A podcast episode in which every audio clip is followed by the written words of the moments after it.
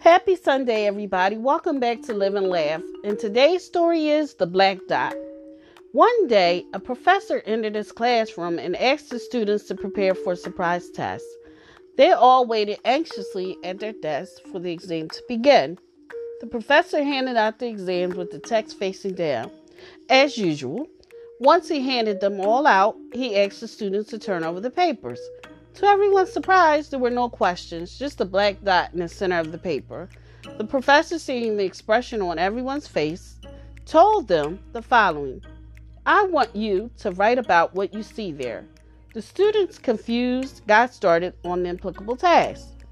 At the end of the class, the professor took all the exams and started reading each one of them out loud in front of the class.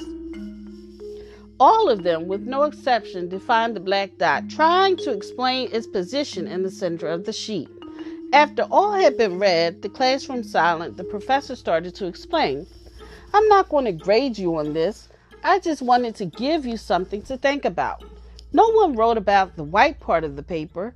Everyone focused on the black dot. And the same thing happens in our lives. However, we insist on focusing only on the black dot the health issues that bother us, the lack of money, the complicated relationship with a family member, the disappointment with a friend.